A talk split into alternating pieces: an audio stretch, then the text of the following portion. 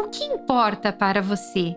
Você é responsável pela sua saúde? Fique comigo e vamos saber da importância do autocuidado e um pouco da história do reiki. Bem-vindo ao podcast 45 mais Caminhos para envelhecer bem. Este podcast tem o apoio do Hospital Paulista de Otorrinolaringologia.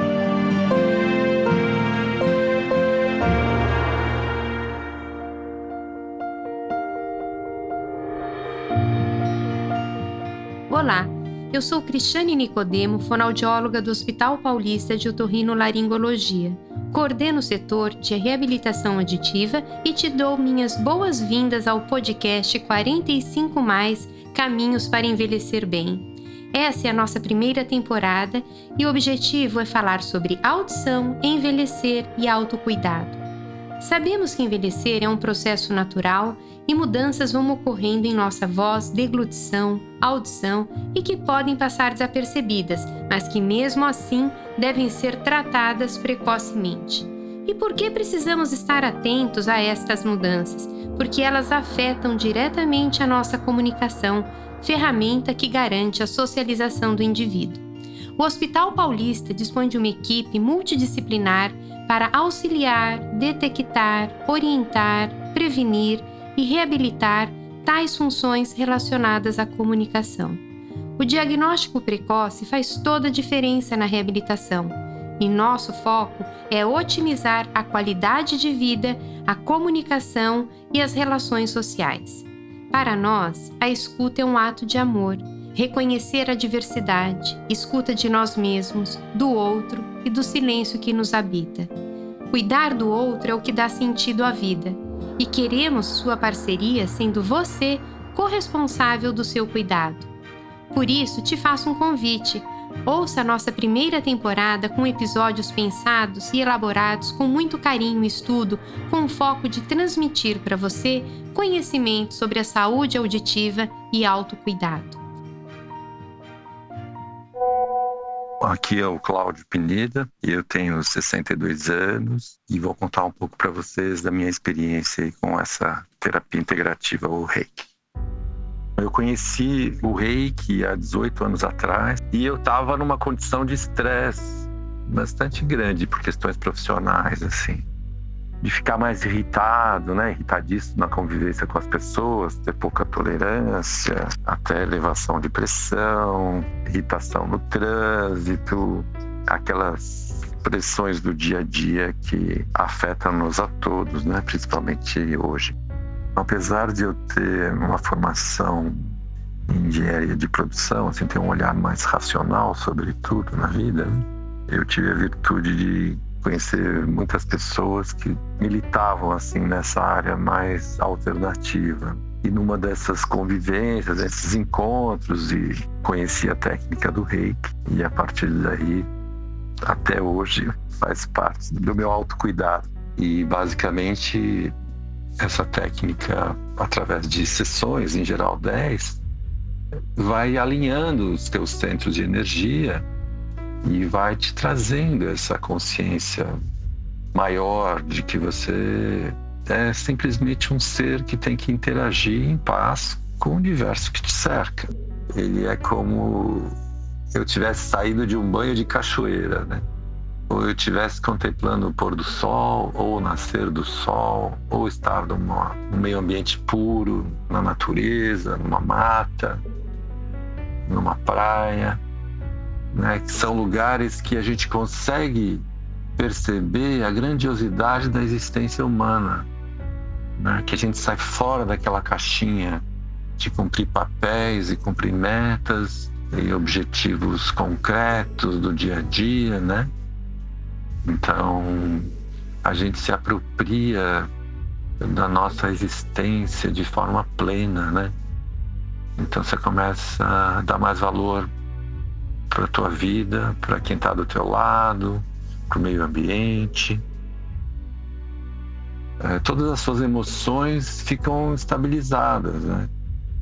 As glândulas também, né, funcionam melhor, que a partir daí você está em equilíbrio, né? Aí você consegue dormir melhor, você, o teu humor fica melhor, você se torna uma pessoa melhor, sem dúvida. É importante dizer que esse autocuidado está comigo até hoje e eu pretendo mantê-lo por muitos anos os benefícios.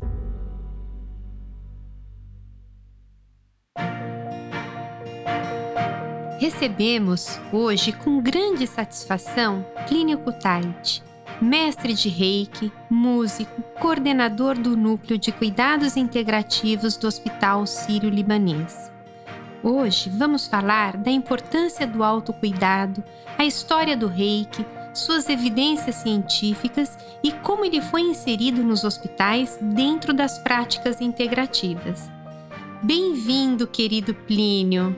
Obrigado, Cris. Estou super feliz de estar aqui com você, conversando sobre esse assunto. Esse é um assunto que merece mesmo uma conversa cuidadosa, que a gente possa dar uma, uma visão ao menos panorâmica, né, de como que o reiki entra, pode entrar na vida das pessoas e como ele pode entrar dentro do, digamos, do, do ambiente da, de saúde mais convencional também seria, Plínio, o reiki e qual foi a sua origem? O reiki é uma prática de origem japonesa. Reiki são, são duas palavras japonesas que significam, se, forem, se fossem traduzidas mais literalmente, significariam energia vital universal. Ki é a energia vital, assim como em chinês seria o Qi, do Tai Chi Chuan, por exemplo. Né? como na Índia poderia ser chamado de prana ou de shakti ou de kundalini. Então, para o oriental, há, é, é, uma parte de uma visão que eles têm sobre o ser humano e sobre todas as coisas vivas, há uma energia vital que flui através de nós. E eles dão um nome a isso, né? então são esses nomes que eu compartilhei com vocês agora, né? e eles compreendem que esse é um nível de cuidado que todos nós precisamos ter. Né? Então, o reiki é uma prática de origem japonesa, né? é uma prática de toque. A gente, de alguma forma, é, transmite essa energia através do toque. E a gente está não só transmitindo energia como se fosse um combustível a ser gasto, evidentemente, mas a gente está colocando a pessoa em contato com esse fluxo de energia vital que a gente considera como universal. E uma vez que a gente está em contato com essa energia universal, a tendência é a gente caminhar para um estado de equilíbrio global, o que é muito bom. E o reiki, Plínio, como que ele entrou na sua vida? Então, eu pessoalmente sou uma pessoa que fiz muitas mudanças uh, significativas na minha vida e por um impulso de, de autoconhecimento, por um impulso de viver minha vida da forma mais honesta possível comigo mesmo, em alguns momentos eu, eu abandonei, larguei a profissão que eu tinha, larguei o sistema de crenças que eu tinha, larguei o estilo de vida que eu tinha em nome de buscar alguma coisa que fosse mais verdadeira e honesta em cada momento da minha vida. Em uma dessas mudanças, eu acabei me encontrando com um reiki. Esses encontros geralmente parecem muito casuais, a gente nunca entende muito bem quando eles acontecem, mas depois que passam 30 anos, a gente olha para trás e vê o grande sentido que existiu para mim, no meu caso, ter me encontrado com essa prática e tudo que ela trouxe para mim, pessoalmente, profissionalmente, espiritualmente. Entendi. É, é aquilo que realmente importa para você, o que deu significado na sua vida. Seria isso? Exato, porque a gente às vezes pensa que vai, vai definir um certo modo de vida que a gente encontra que aquele é o modo de vida para sempre, que vai fazer a gente saudável, feliz e pacífico. Mas eu acho que não é assim. Eu acho que é só pensar como a nossa vida mudou quando a gente ficou adolescente e como a nossa vida muda depois que a gente começa a ser profissional, ou como a nossa vida muda quando a gente casa e tem filhos, ou quando a nossa vida muda quando a gente fica, vai ficando um pouco mais velho. Então, acho bastante natural na vida a gente estar tá renovando aquilo que faz parte dela, para a gente estar tá atualizando a cada momento estar vivendo mais de acordo com aquilo que é uma verdade para nós. Né? Essas mudanças não são fáceis de fazer. Às vezes a gente comete o, o erro terrível de procurar manter o mesmo modo de vida a vida inteira, né, ao longo da vida inteira. E a gente paga um preço muito alto por isso. Então, essas são mudanças que são naturais. A renovação é parte de um processo natural de evolução, de crescimento pessoal, mesmo de cura num sentido mais amplo. As nossas escolhas diárias, elas vão trabalhando a nosso favor ou não, pra, e vai direcionando aquilo que vai trazer para nós algo bom ou não, né? Dependendo das escolhas que a gente tem como disciplina, autocuidado. Exatamente. A gente faz ao longo da vida, eu vou, eu vou encurtar isso, hein, Cris? A gente faz ao longo de um dia várias escolhas, pequenas, médias ou grandes. E são essas escolhas que, no seu conjunto, vão acabar né, se manifestando de uma certa forma. Então, quando a gente olha para trás na vida, a gente pensa assim: ué, como é que eu vim parar onde eu vim parar? Por que, que eu perdi minha saúde? Ou por que, que eu estou em depressão? Ou por que, que eu não estou ganhando o dinheiro que eu preciso? Ou por que, que eu não tenho relações saudáveis? Né?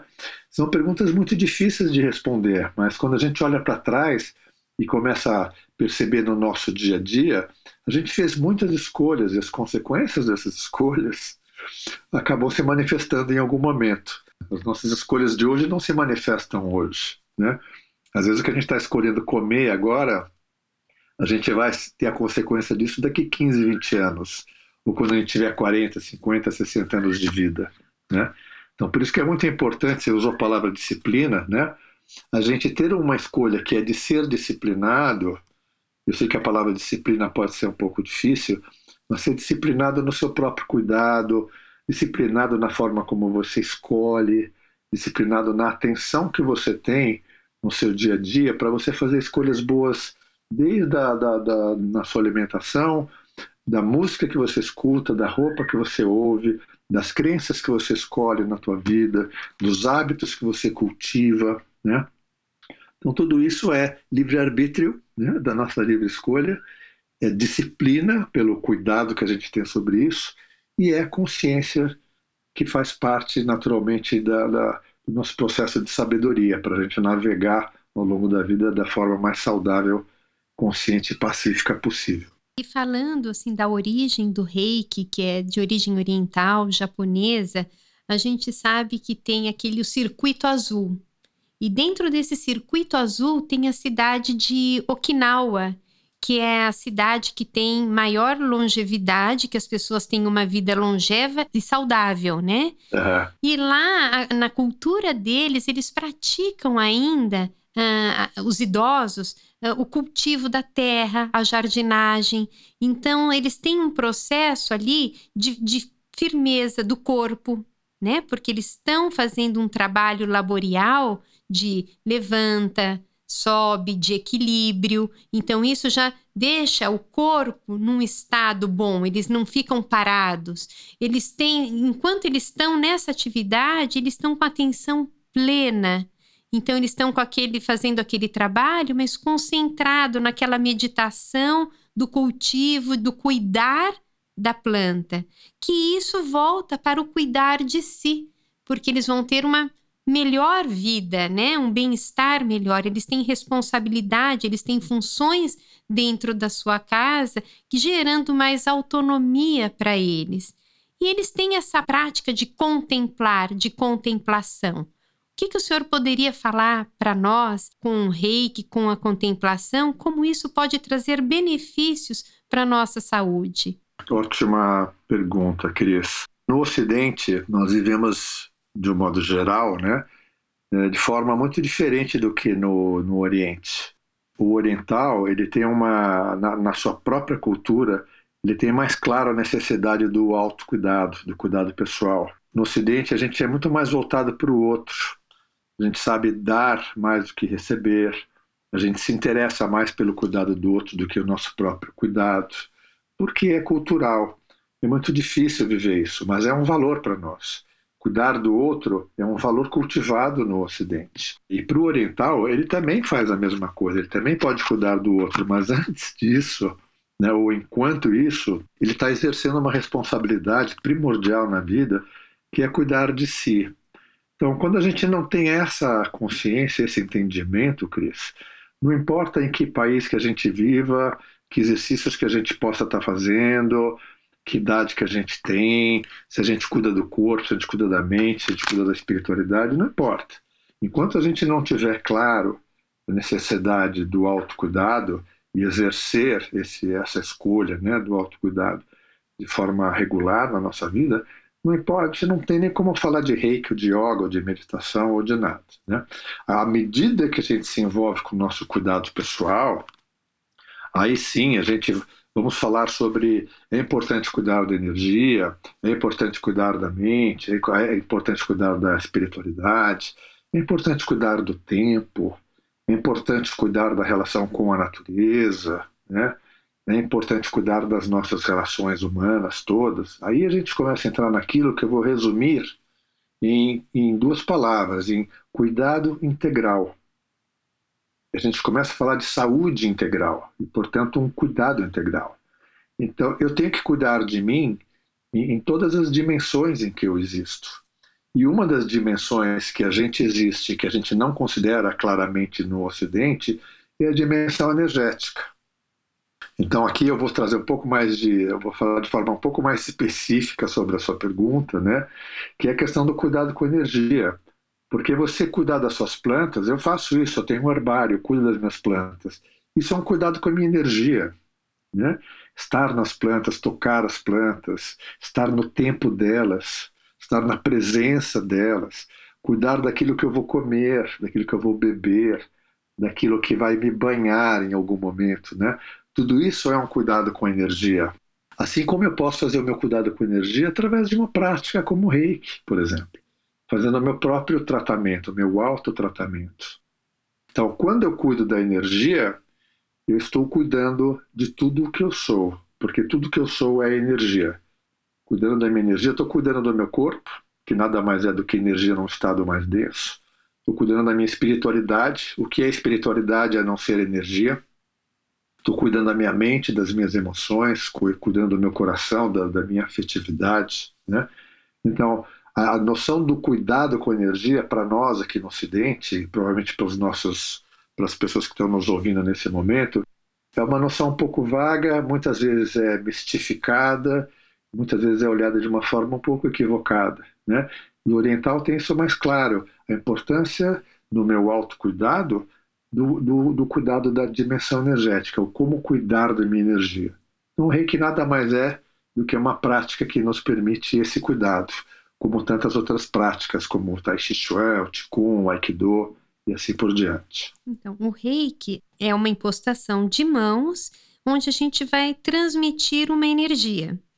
E essa energia, nesse contato com o outro, o que, que ela pode proporcionar de promoção, de qualidade de vida e mesmo na melhora do estado geral da saúde de um paciente, porque a saúde, quando fica abalada ou a gente encontra um, um resultado ou algum diagnóstico que chega até nós, ela nos causa um desequilíbrio físico, emocional. Então, como que o reiki poderia complementar esse cuidado desse paciente que, que precisa de um suporte, de um apoio da família, enfim, como que o reiki pode contribuir na melhoria do bem-estar dessa pessoa? Tá, eu vou trazer um princípio que eu acho que é fundamental nessa história, que é pensar que uma doença uh, é sempre um, uma manifestação parcial ou eventualmente localizada de um desequilíbrio global. É muito importante a gente olhar por esse prisma porque às vezes a gente não percebe a globalidade que está por trás das doenças, né? Então, tratar uma parte seria só tratar a doença, né? Nunca vai estar contemplando o que de fato está envolvido naquele processo de adoecimento. E o mesmo eu posso dizer do processo de recuperação, né? de cura, né? num certo sentido. Né? Então, toda vez que eu promover, Cris, equilíbrio global na vida de uma pessoa, se aqui nós estamos considerando pacientes, então que sejam os pacientes, né? Toda vez que eu trouxer essa pessoa em direção a um estado de equilíbrio global, certamente eu estou contribuindo para que ela tenha um avanço no, no, no, processo dela. E esse avanço nem sempre pode, nem sempre vai se manifestar em, em, em aumento de produção de plaquetas ou, ou redução de estresse ou, ou simplesmente é, melhora no, no, humor, né, no sono e etc. Essa aproximação com esse estado global às vezes pode trazer para as pessoas uma coisa que é muito importante, que é consciência de si mesma, o desejo do autocuidado, um relaxamento, uma respiração mais adequada para ela. Então, toda vez que a gente cuida da pessoa na sua integralidade, né, de alguma maneira a gente está contribuindo para que ela avance no processo de, de recuperação dela. E isso é uma das coisas que o reiki faz. Então, quando as pessoas me perguntam assim, Cris, o que é muito comum dentro do hospital, eu ouvi essa pergunta: tanto por parte de pacientes como por parte de médicos. Né? O reiki cura o câncer? É, é uma pergunta que tem muitas armadilhas aí no meio. Né? Então, o que, que eu tenho que dizer? Né? O reiki não está tratando a doença, o reiki está tratando a pessoa como um todo. Veja como é diferente. Não é como eu ir num tumor e trazer uma energia que eventualmente vai dissolver aquele tumor. Não é nada disso que o reiki está tá fazendo. O reiki está trazendo a pessoa em direção a um estado de equilíbrio global, onde a imunidade dele vai ser melhor, o nível de consciência dele vai ser melhor ou dela, né? O sono pode ficar melhor, o estado emocional pode ficar melhor, a relação de estresse e relaxamento pode melhorar muito também. Então a gente acaba vendo não só uma melhora na doença ou nos seus sintomas, mas a gente vê uma melhora em, em aspectos que são muito globais mesmo, que são muitas vezes inespecíficos. Então, a nossa medicina costuma ter tratamentos muito específicos para determinadas doenças e determinados sintomas.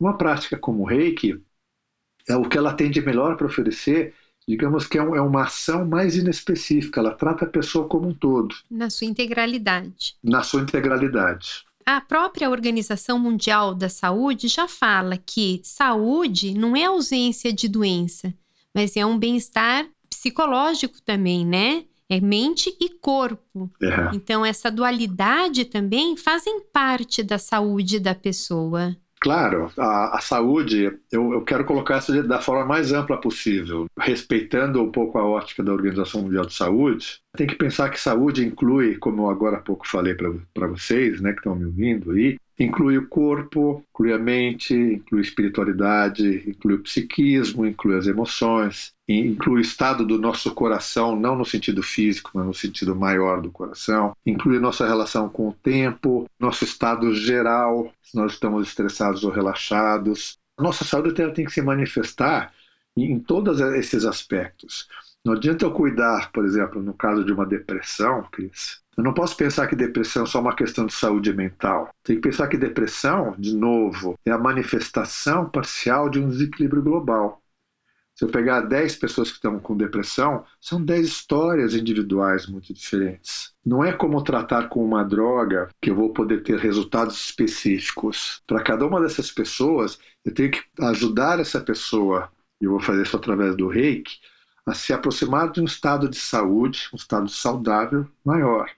Então, no nosso estado natural, no estado de ordem natural, de saúde perfeita, nós somos relaxados, nós somos presentes, nós somos atentos, a nossa energia flui muito plenamente, naturalmente. No nosso estado cultural, que é como de fato a gente vive, né, por conta da, do nosso modo de vida, a gente tem uma tensão é constante, a gente tem um nível de estresse básico que não é incomum, a gente não dorme muito bem, as nossas emoções não estão lá fluindo como a gente gostaria. Bem resolvidas, bem resolvidas. dentro do coração. Isso.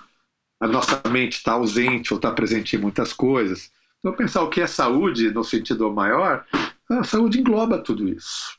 É importante olhar por esse lado.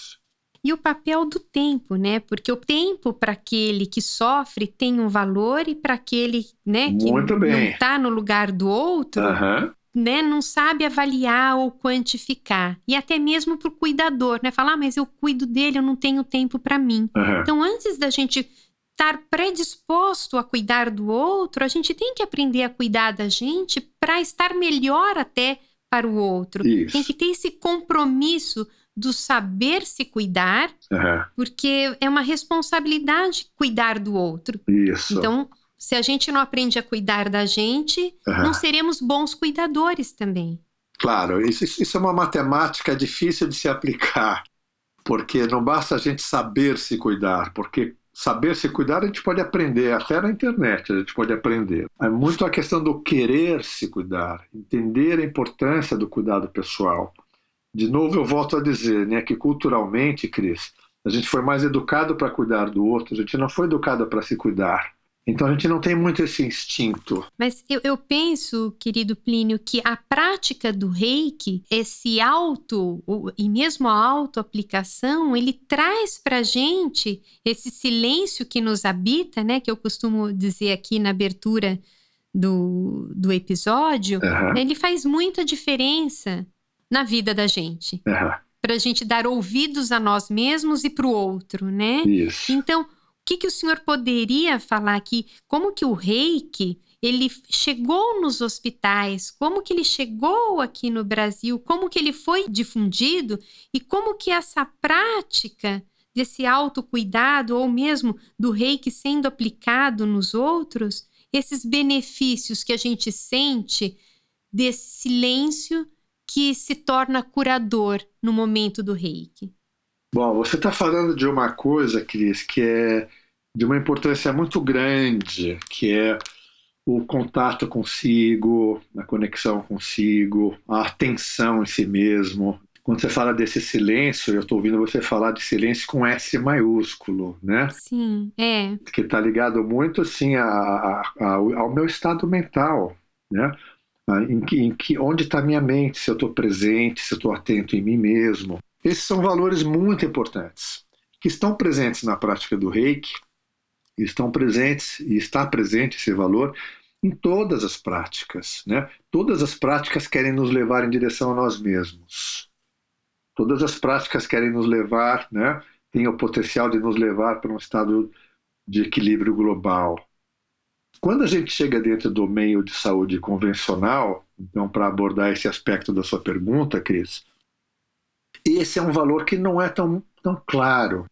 né? Dentro de, um, de uma instituição de saúde, muitas vezes o que quer se saber é assim, vai ajudar a tratar a doença, vai aliviar, aliviar determinados sintomas, vai cuidar daquela náusea rebelde, vai aliviar aquela deficiência nessa, nesse ou naquele aspecto da saúde. Então, nem sempre a gente consegue ver aqueles resultados objetivos, né, é, que, que são comuns numa prática farmacológica, em numa prática medicamentosa, né, numa prática da intervenção médica. Então, às vezes, o que a gente faz numa prática como o reiki com os pacientes é acompanhar, incentivá-los e acompanhá-los a esse estado, para usar a tua palavra, esse estado de silêncio, esse estado de atenção, esse estado de conexão. E esse é um valor gigantesco. Eu digo muito para os meus, pacientes, eu atendo muito paciente oncológico, que o autoconhecimento, o contato consigo mesmo é um dos maiores patrimônios que eles podem ter. E a nossa medicina, a nossa instituição convencional de saúde, não tem esse valor muito claro, porque tem muitas outras coisas que são talvez mais urgentes a serem tratadas. Mas a minha frase preferida, que eu falo no, no Sírio-Libanês o tempo inteiro, é isso. Nós precisamos tratar a doença e, ao mesmo tempo, cuidar da pessoa na sua integralidade. Né? Esse é o binômio que a gente precisa conjugar. Claro, vamos continuar tratando a doença. E a nossa medicina, e a, e a fono, e a, e a TO, e a fisioterapia, e todas essas outras coisas podem contribuir muitíssimo para o tratamento da doença. Né? Mas, ao mesmo tempo, a gente não pode abandonar a questão do cuidado integral com a pessoa. Olhar e cuidar da pessoa na sua integralidade. E parte desse cuidado, Cris, é, é educar a pessoa, trazer a pessoa para que ela possa se cuidar. Então, a educação em autocuidado como um valor extremamente importante dentro de um hospital. Não tenha dúvida. E o respeito, né? O respeito com o outro também, com o ser humano, né? Aquele olhar, de fato, eu estou te vendo, eu estou te ouvindo, eu estou aqui para você. Né? Vamos juntos nessa jornada. Mas você só vai conseguir fazer isso como profissional, que você acabou de dizer coisas maravilhosas, se você estiver fazendo isso com você mesma. Claro. Se você estiver presente para você, se você estiver atenta com você, se você tiver compaixão com você mesma, né? se você tiver empatia em relação aos teus próprios desafios. Senão a gente não pode fazer isso para o outro naturalmente. A gente pode até fazer um treinamento, né? Mas esse cuidado, por que, que a gente faz no Ciro Libanês um projeto que chama Projeto Cuidar-se? Para incentivar os profissionais de saúde e para os colaboradores que trabalham lá, todos os colaboradores, ao cuidado pessoal, para que eles possam pessoalmente se aproximar de um estado de equilíbrio. E estando nesse estado de, de conexão e equilíbrio, poder levar para seus pacientes esses valores que você acabou de listar de forma maravilhosa, que é isso mesmo. E querido Plínio, mais uma coisinha aqui para gente antes de finalizar.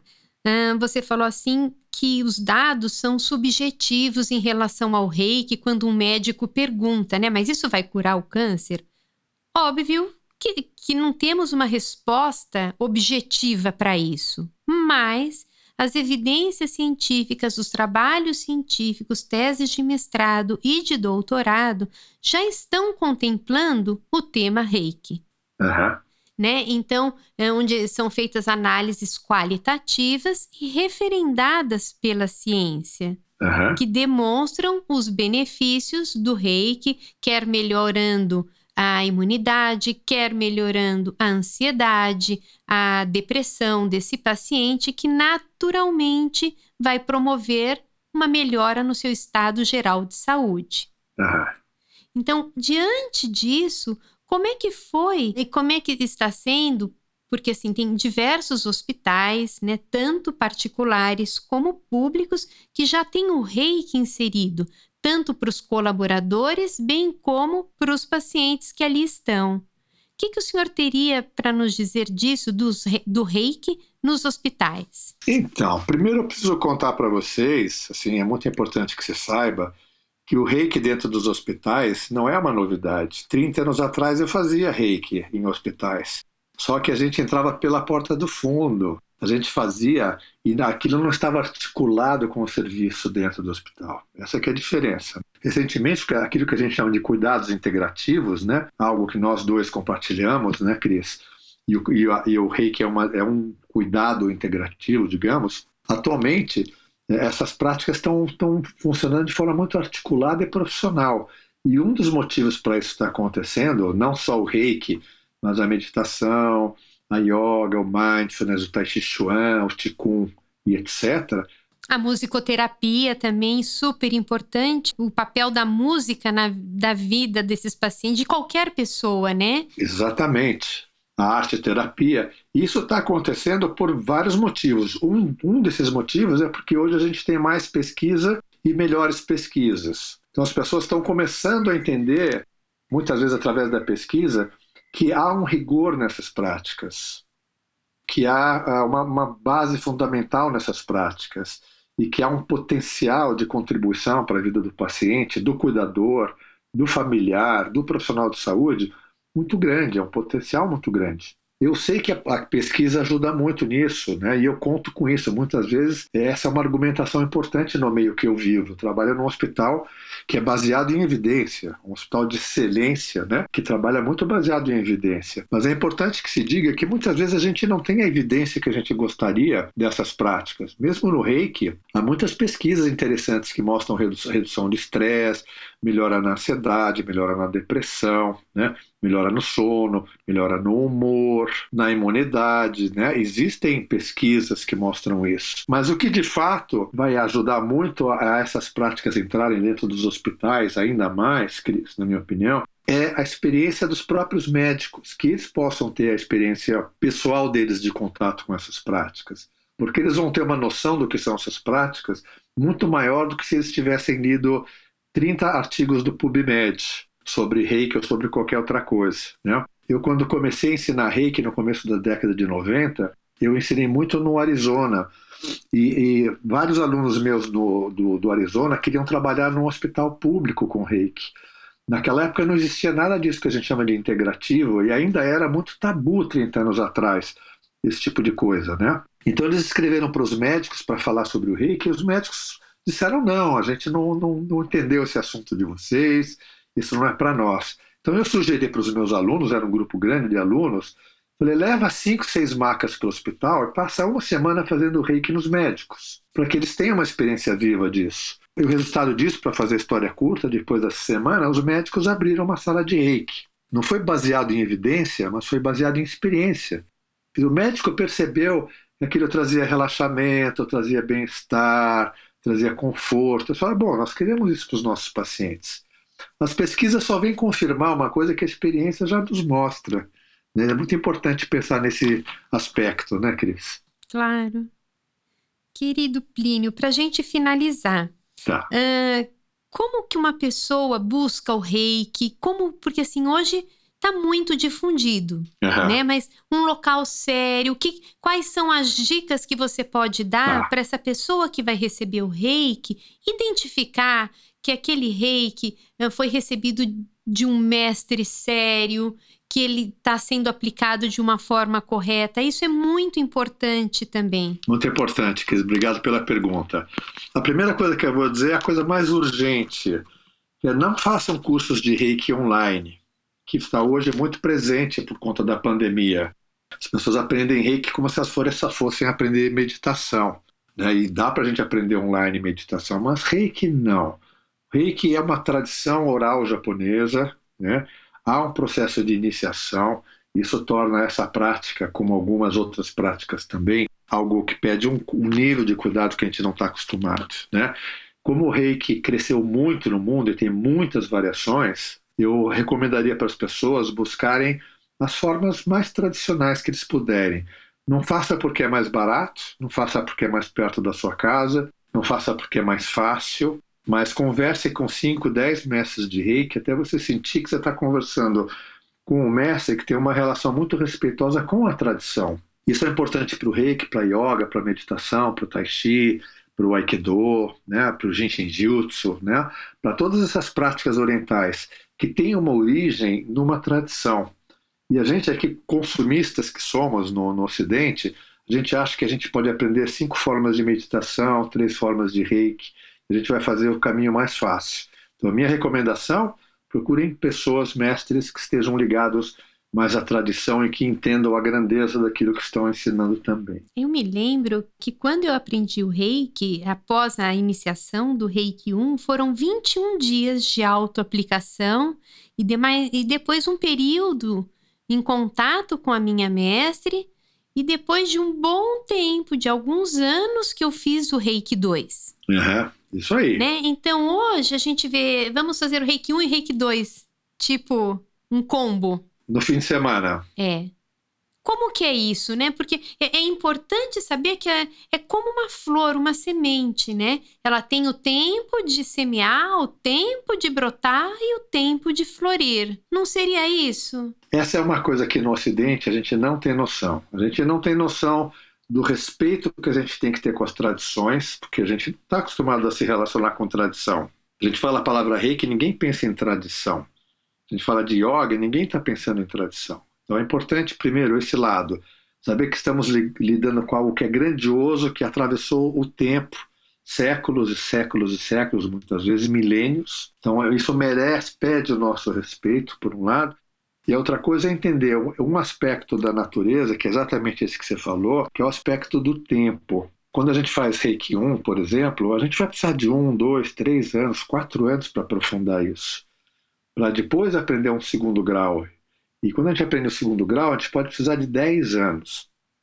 Na forma como eu aprendi Reiki, por exemplo, uma pessoa para ser mestre de Reiki, ela precisa de 10, 12, 14 anos de prática. De dedicação, de disciplina. Não é baseado num manual que restringe, que é rígido. É isso que a gente pensa aqui no Ocidente. É baseado justamente no que você falou. Você planta uma coisa, há um tempo para crescer, há um tempo para amadurecer, né? Há muitas coisas para que a gente possa depois dar um próximo passo.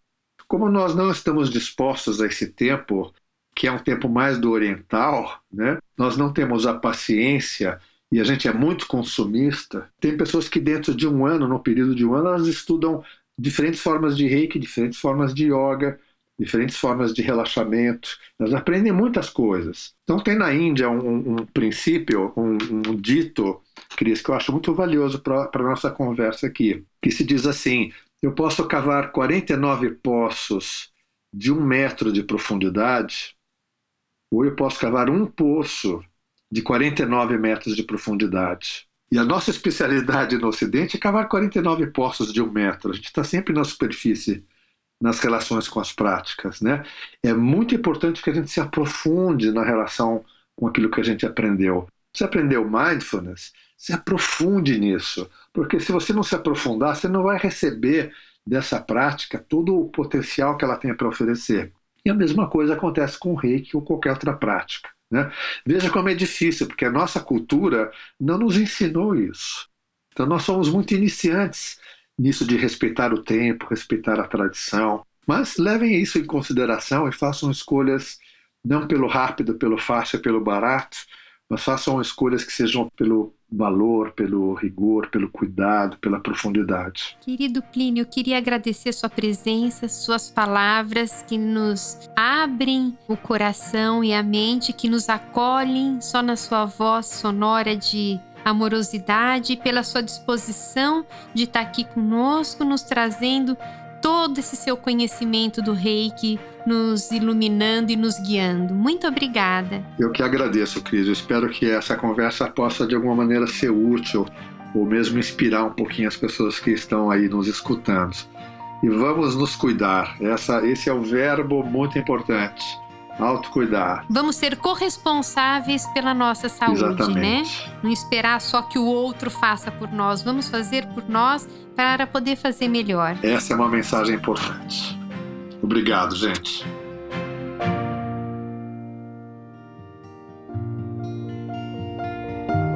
Mais uma vez, quero agradecer a presença de Plínio Kutaiti por sua disposição e seu interesse em colaborar conosco neste projeto, cujo intuito é transmitir conteúdo relevante sobre autocuidado e os caminhos para termos uma vida longeva com qualidade e autonomia. Espero que os temas abordados neste episódio tenham esclarecido sobre os benefícios do reiki e toda a ciência que há por trás dessa prática integrativa. Aproveito a oportunidade e te convido também a conhecer nossos outros canais digitais de comunicação. Acesse www.hospitalpaulista.com.br no Instagram, Facebook e YouTube, arroba Hospital Paulista eu, Cristiane Nicodemo, também estou presente nas principais redes sociais. Acesse arroba Cristiane Nicodemo e o meu site www.cristianenicodemo.com.br Cristiane com CH. Obrigada por sua presença e este podcast existe para você. Foi um prazer enorme poder contribuir para a sua vida e estamos aqui para cuidar e auxiliar na sua jornada. E eu me despeço de vocês com um lindo trecho da obra O Profeta, escrito por Khalil Gibran Khalil. Então, um homem disse-lhe: Fala-nos do conhecimento de si. E ele respondeu: Os vossos corações conhecem, no silêncio, o segredo dos dias e das noites, mas os vossos ouvidos têm sede de ouvir finalmente o eco do saber dos vossos corações. Gostarias de saber pelo Verbo o que sempre soubestes pelo pensamento. Gostarias de sentir com os dedos o corpo nu dos vossos sonhos. E está certo que assim o queiras. A fonte oculta da vossa alma deve necessariamente jorrar e correr a murmurar para o mar. E o tesouro das vossas profundezas infinitas revelar-se aos vossos olhos, mas que não haja balança, que pese o vosso tesouro desconhecido e não procureis explorar os abismos do vosso saber com a vara ou com a sonda. Pois o eu é um mar sem limites e sem medida. Não digais, encontrei a verdade, mas antes, encontrei uma verdade. Não digais, encontrei o caminho da alma, mas antes, cruzei-me com a alma que seguia pelo meu caminho pois a alma percorre todos os caminhos. A alma não caminha sobre uma linha, nem se alonga como uma vara. A alma abre-se a si própria, como se abre um lótus de inúmeras pétalas.